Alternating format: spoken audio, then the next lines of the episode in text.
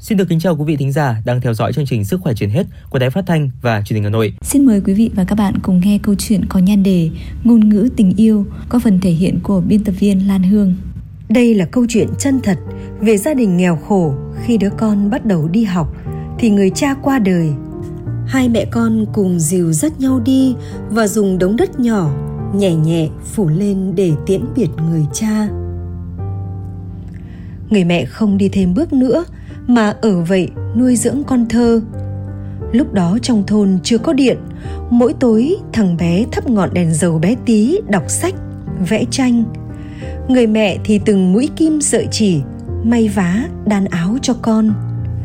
Ngày tiếp ngày, năm kế năm, những tấm bằng khen cứ đắp lên vách tường đất loang lổ của họ.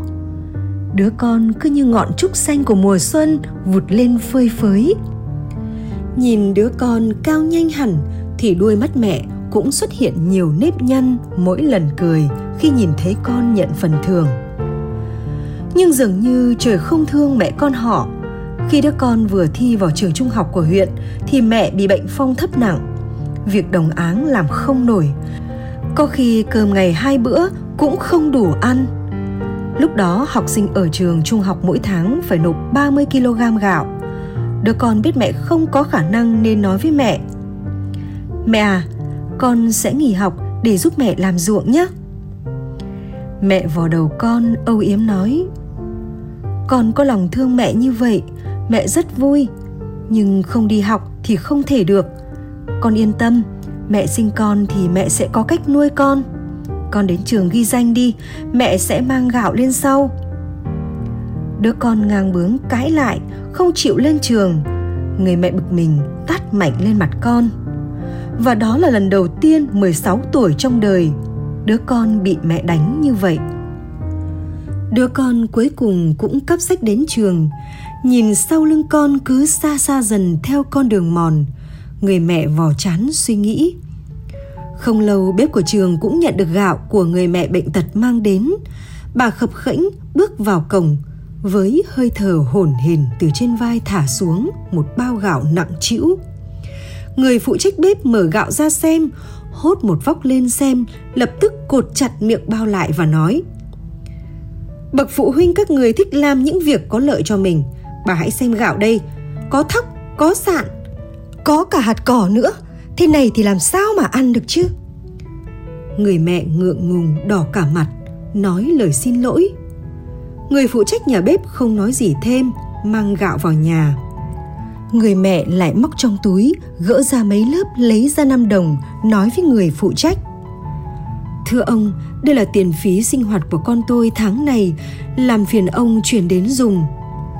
Ông nói đùa: "Thế nào mà bà lại nhặt được trên đường đó à?"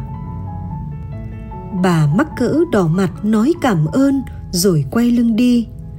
Rồi lại đến một tháng, bà nhọc nhằn vác bao gạo đến nhà bếp. Người phụ trách nhà bếp vừa nhìn gạo xong thì cột chặt lại. Vẫn là thứ gạo đủ màu sắc. Ông nghĩ có lẽ lần trước do không dặn người này rõ ràng. Ông nhẹ nhàng từng chữ nói với bà: "Bất cứ cái thứ gạo gì thì chúng tôi cũng đều nhận. Nhưng làm ơn hãy để riêng ra. Cho dù thế nào thì cũng không được để chung. Như vậy chúng tôi không thể nào nấu được. Nấu ra thì cơm sẽ bị sượng. Nếu lần sau còn như vậy thì tôi sẽ không nhận nữa đâu." Bà hốt hoảng thành khẩn nói: "Thưa ông, gạo nhà tôi đều như vậy cả. Phải làm thế nào đây ạ?" Lúc này người phụ trách đùng đùng nói: "Một sao ruộng nhà bà mà có thể trồng được cả trăm giống lúa như vậy à? Thật là buồn cười." Bị mắng như thế, bà không dám nói năng gì, lặng lẽ cúi đầu. Người phụ trách cũng làm lơ để bà đi. Đến tháng thứ ba, bà lại vất vả vác đến một bao gạo. Vừa nhìn thấy người đàn ông mắng bà lần trước, trên mặt bà lại hiện lên nụ cười, còn tội hơn là khóc. Ông ta vừa nhìn thấy gạo, bỗng giận dữ quát lớn nói: "Cái bà này, tôi nói vậy mà bà vẫn không hiểu à? Vẫn không đổi à? Sao mà bà ngoan cố? Vẫn là cái thứ gạo tạp nham này, bà xem đi. Lần này mang đến thế nào thì mang về vậy đi." Và hình như bà đã dự đoán trước được điều đó. Bà liền quỳ xuống trước mặt người phụ trách. Hai dòng lệ trào ra trên khóe mắt. Bà buồn bã nói: Tôi... tôi nói thật với ông, gạo này là tôi đi xin đấy. Ông giật bắn người, hai mắt tròn xoe không nói nên lời. Bà ngồi phịch xuống đất, lộ ra đôi chân biến dạng, sưng húp. Tôi bị bệnh phong thấp, đi lại rất khó, không thể làm ruộng được. Con tôi đòi bỏ học giúp tôi. Bị tôi đánh nên mới trở lại trường học. Bà cầu xin người phụ trách làm thế nào vừa giấu bà con hàng xóm, lại càng sợ đứa con biết sẽ bị tổn thương lòng tự trọng của nó. Mỗi ngày trời còn chưa sáng, bà len lén cầm cái bao chống gậy đi cách thôn khoảng mười dặm để van xin lòng thương của những người khác. Rồi đợi trời tối, bà về một mình âm thầm. Gạo bà xin được đều chung vào cả. Tháng kế tiếp, vừa mang bao gạo đến trường, bà nhìn người phụ trách, chưa nói mà nước mắt đã lưng tròng. Ông đỡ bà dậy và nói: Thật là một người mẹ tốt, tôi sẽ lập tức đi trình với hiệu trưởng để trường miễn học phí cho con bà. Bà vừa nghe xong hốt hoảng lắc đầu nói: Đừng, đừng, nếu con tôi mà biết tôi đi xin để nuôi nó đi học sẽ làm nó tổn thương và như thế ảnh hưởng đến sự học của nó. Ông hiểu ý bà liền nói: À, thì ra bà muốn tôi giấu kín điều này. Được rồi, tôi sẽ nhớ. Bà khập khễnh như người què, quay lưng đi. Cuối cùng thì hiệu trưởng cũng biết được sự việc, với nét mặt hiền hòa nói: Vì gia đình bà quá nghèo, trường sẽ miễn học phí và tiền sinh hoạt ba năm. Ba năm sau, đứa con đã thi đậu vào trường đại học danh tiếng. Trong buổi lễ vinh danh những học sinh ưu tú, khi tên cậu được xướng lên đầu tiên, mẹ cậu lặng lẽ đứng ở một góc khuất, mỉm cười sung sướng. Có một điều rất lạ rằng trên sân khấu hôm ấy có ba bao tải sushi được đặt trang trọng ở một góc phía ngoài cùng, nơi mọi người có thể dễ dàng nhìn thấy nhất. Ai cũng thắc mắc, không hiểu bên trong ấy chứa thứ gì.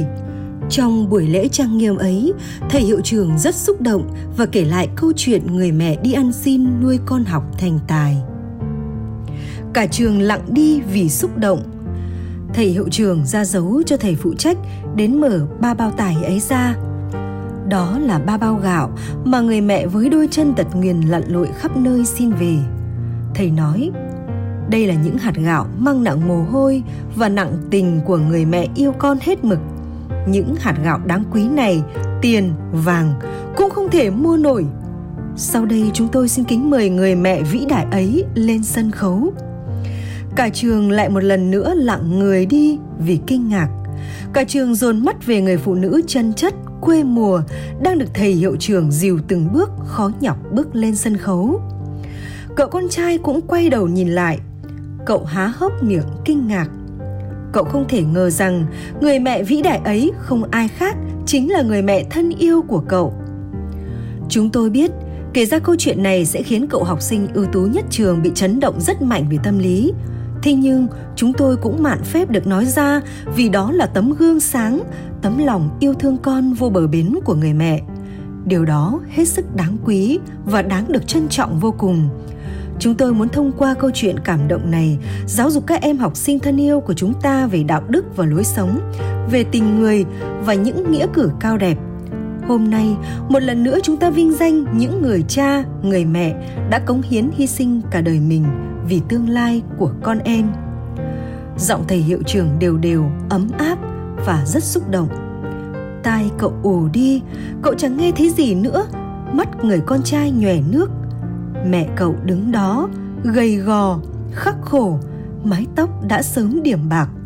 Mắt bà cũng chan chứa niềm hạnh phúc và ánh mắt ấm áp, yêu thương ấy đang hướng về cậu với cái nhìn trìu mến. Người phụ nữ ấy run run vì chưa bao giờ đứng trước đám đông, run run vì những lời tốt đẹp mà thầy hiệu trưởng đã dành cho mình. Với bà, đơn giản chỉ xuất phát từ tình yêu bao la mà bà đã dành cho con trai. Bà không nghĩ được thế nào là sự hy sinh hay đạo lý lớn lao ấy. Cậu con trai lớn đứng dậy, chạy ôm chầm lấy mẹ, và mếu máu khóc thành tiếng. Mẹ, mẹ ơi!